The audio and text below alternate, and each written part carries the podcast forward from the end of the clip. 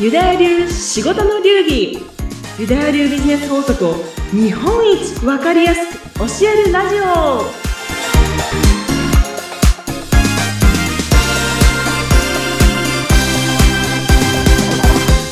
非常識が常識になると全てうまくいく。ユダヤ流ビジネスコンサルタントの宮崎幸子です。そして、インタビュアーの相原由紀です。幸子さん、今日もよろしくお願いします。あお願いします。パチパチ。パチパチ。お元気ですか、幸子さん？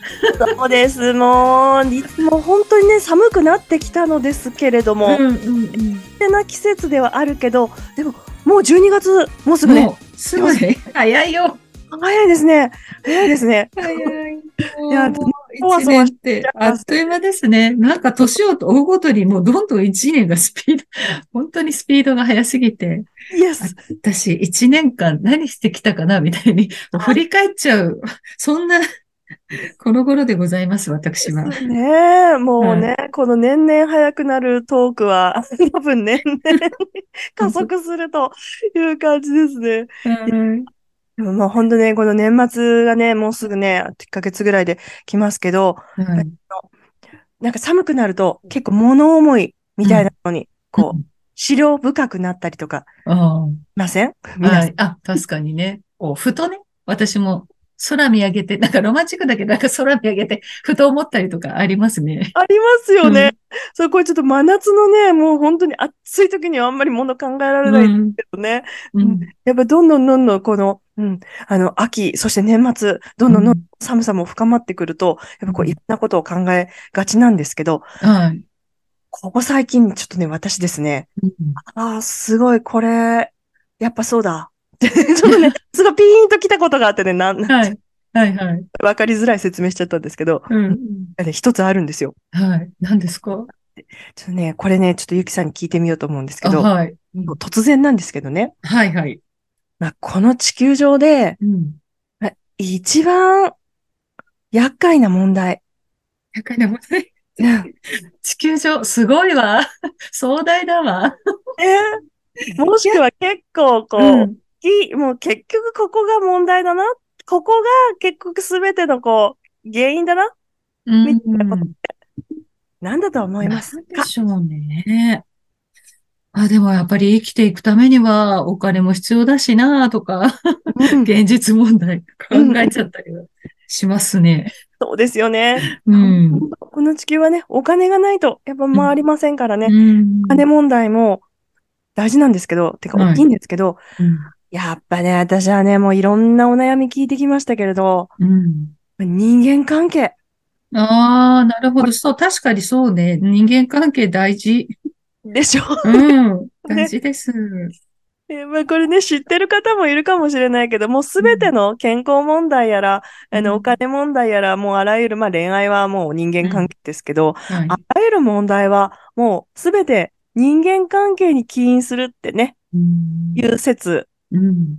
もう有名ですけどね、うん聞いたことある方もいると思うんですけど、はいうん多分ここはそうだなーって最近思うことがうんうんいっぱいありました。ああ、そうか。まあ、辛い経験とかではなくて、なんか、いろいろ深く、その人間関係で考えるタイミングだったりとか、良くも悪くも、ちょっとあったりしたんですか？あそうです、そうです。まあ、うん私自身の体感として思ったけれども、人生振り返ってね。いや、私はやっぱりこの講座受けてくださる方とかね、クライアントさんはいの、まあ、あの、お悩みを聞いたりとか、こうね、私もっとこうしていきたいっていうのをもう毎日毎日こうお聞きして、で、うんこう良くしていこうっていうのが私の仕事なんですけど、はい。多くの方が、もう、あの、私、ここが悩んでますとか、こうしたいっていうことのうん起因は、結局やっぱり人間関係だな。うん。総合的にね、うんたんです。ぱりこうね、これからっていうかまあ、この、まあ、風の時代だなんだって言われ始めるようになってから、やっぱり個でやるよりも、やっぱりこう、共同、一緒にとか、こう、チームを組んでとか、コミュニティが大事とかね、こううんいろいろ個じゃなくて、こう、グループでつね、作ることで、こう、パワーがみなぎるとか、ビジネスが発展するとかっていう声も聞いたりするんですけれども、うん。やっぱそのだけ、じゃあみんなでやるとか、こうじゃなくて誰かとってなった時に、どうしても、ここって人間関係、どう、どういうふうに、ね、昔は良かったのにビジネスやり始めたらあれあれなってきたとか、い ね、ろんなことありますよね。ありますね。でね、うん。結局ね、あの、ご縁も運もお金も、あの、人様が運んできてくださるっていうの、もうそりゃそうだよなと思うんですけど、このね、もうコミュニティとかもたくさん、ね、あの、昔に比べてたくさん増えましたよね。はい、確か一に。般の方がコミュニティをね、あの、こうやって運営するって、まあ私もその一人ですけど、そういう当たり前になってきたこの時代に、うんはいよくね、よくでもないけど、んどちらほらと、あのお悩みいただいたりするのが、はい。苦手な人ってどうしたらいいですか？っていうご相談。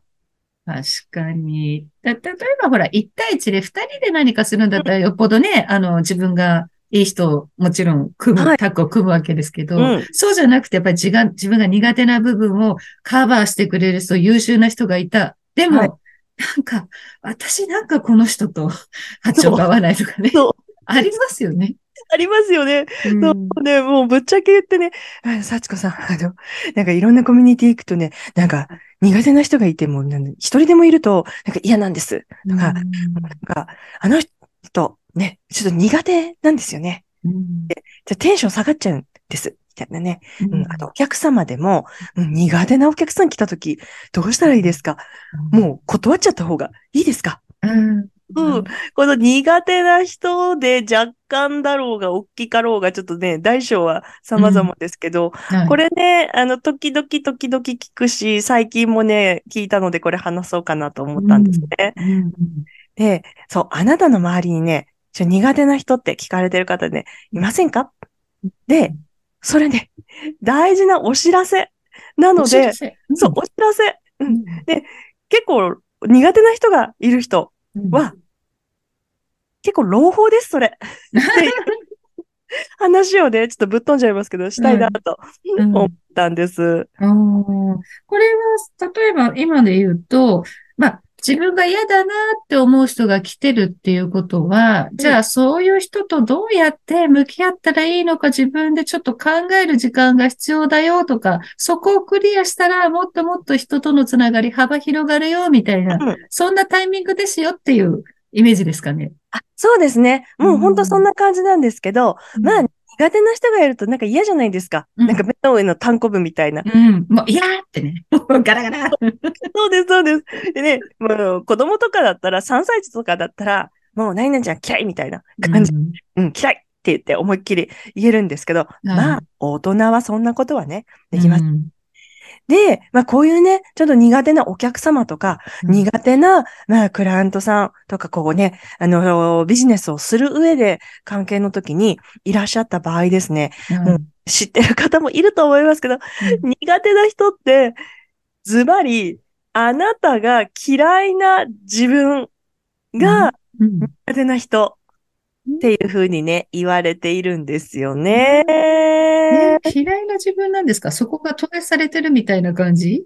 そうそう、まさに投影です。うんそう、だからね、なんか苦手だなーって思ってたら、うんで、結構映し鏡、まあ、投影です。もういわゆる。うん私、自分、ああいう自分は見せないようにしてるんだなとか、もう完全に自分の嫌いな部分を、その人が思いっきりあっからさまに見せてくるから、うん触るんだなっていうふうに、もうこれは諦めちゃって。諦めが必要ですけど。うんこれ私よと。嫌な人って思った。それ私の嫌な私っていうふうにもう認めちゃう。そうです、そうです。そう。そうするとね、まあこうんれ本当に受け入れるか受け入れないかは大きな差になるんですけど、はい。き自分のね、人格はたくさんあると言われてます。まあ、一つだけど、いろんな自分がね、いるっていうね、あうんの説があって、私はそれを取ってるんですけど、はい。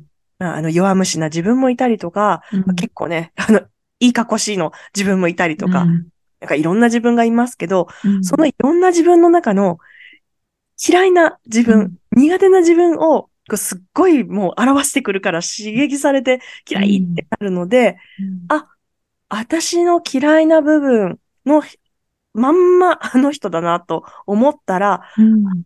私はああいう自分を嫌ってるんだなって思って、うん。で、一旦それをもう受け入れると、うん。どんないいことがあるのかっていうとですね、うん。まずその人のことが若干許せるようになります。消えてくれればいいのに、もうあの人さえいなければもういいのに、どっか 引っ越してくれないかなとか、うんもしくは転職してくんないかなとかね、ずっと毎日毎日思ってたら嫌じゃないですか。ああ、確かにね。ストレスフルですよね。うんねそう。だけど人がどっかに移動しますようにとか、目の前から消えますようにって怨念をね、うん 送る前に、うん。あ私が自分で認めたくない自分だなと思って、はいで、で見せてくれてるんだなと思ったら、うんあの、あ、私、あそこはこういうふうに直せるかな。とうんあ、私もああいう面があるなと思ったら、あ、じゃあ、嫌だったら直すし、いや、ちょっともうちょっと上行ってやれぐらいの、うん。嫌いなものを受け止めて、いや、でも、もう嫌い嫌いって思ってても結構いいとこあるんじゃないかなっていうふうに、もう完全に映し鏡で、自分のね、理解を深めてくれる人が、自分のね、苦手な人。うん。ね。だから、うん。嫌ってちゃ、そう、嫌ってるだけだったらストレス溜まるよ。ていう。うん。別の方法があるから、それで自分の次元上昇した方がずっとお得だよっていうのが今日言いたいことなんですね。ああ、なるほど。すごい勉強になります。私、本当に最近リアルタイムで苦手だなって人実はいるんですよ。ちょっとそれはちょっとお客様でね、あれ、そうなんですよ。あ、ちょっと今までかつてないような手強い方がやってきましたですね。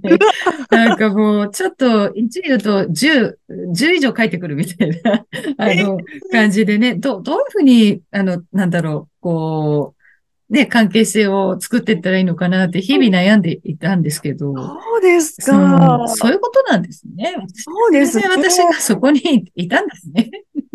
きっとね、うんその可能性がうん多いよっていうねところ。ですねだからもしちょっとこう苦手な人がいて困ってるっていうふうに思ってね、リスナーさんの方でいらっしゃったら、今言ったみたいに、そういう方は自分が実は見えていない、うん奥の奥にある別の嫌いな私っていうふうに思っていただいて、ちょっとそんな自分も受け入れ、果たしたらもうこんな自分もいいんじゃないか、好きじゃないかってなったら、最終的には相手のことが受け入れられていると。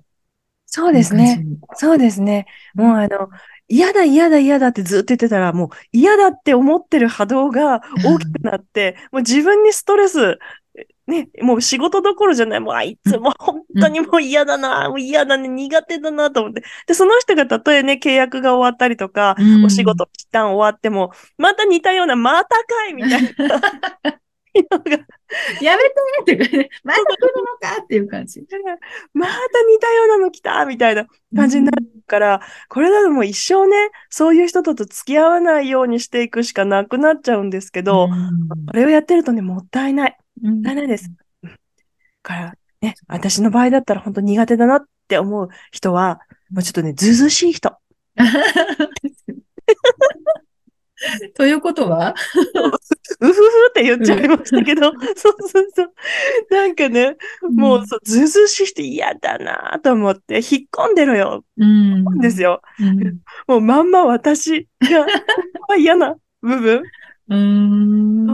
でもこれが本当ね、なんか受け入れたときに、あ、私が本当はあんまり好きじゃないっていうか、ずうずうしいって思われたくない自分と、反面ずうずうしくボンって生きたい自分みたいなものがいるんだって思ったときに、うん。なんかその人がね、もう兄弟みたいな 気持ちに突然変わったことがありました。あそうなんですね。まあ実際にもね、あの、幸子さんがそうやって感じたっていうことですから、まあ皆さんもね、こう今みたいに、まあちょっと苦手な方はみんなみんなね、大好きって誰でもいないと思うんですよ。うん必ずね、いるとは思います。でもそんな方がもし目の前に来たら、いやあ、ラッキー両方だぜと思ってそうそう。受け入れると。そして自分の嫌いな自分がここに投影されてるんだっていう気持ちで、温かい目で接してあげたら、最終的に自分の嫌な部分が好きになっているかもしれない、受け入れられてるかもしれないっていうことですね。そうです。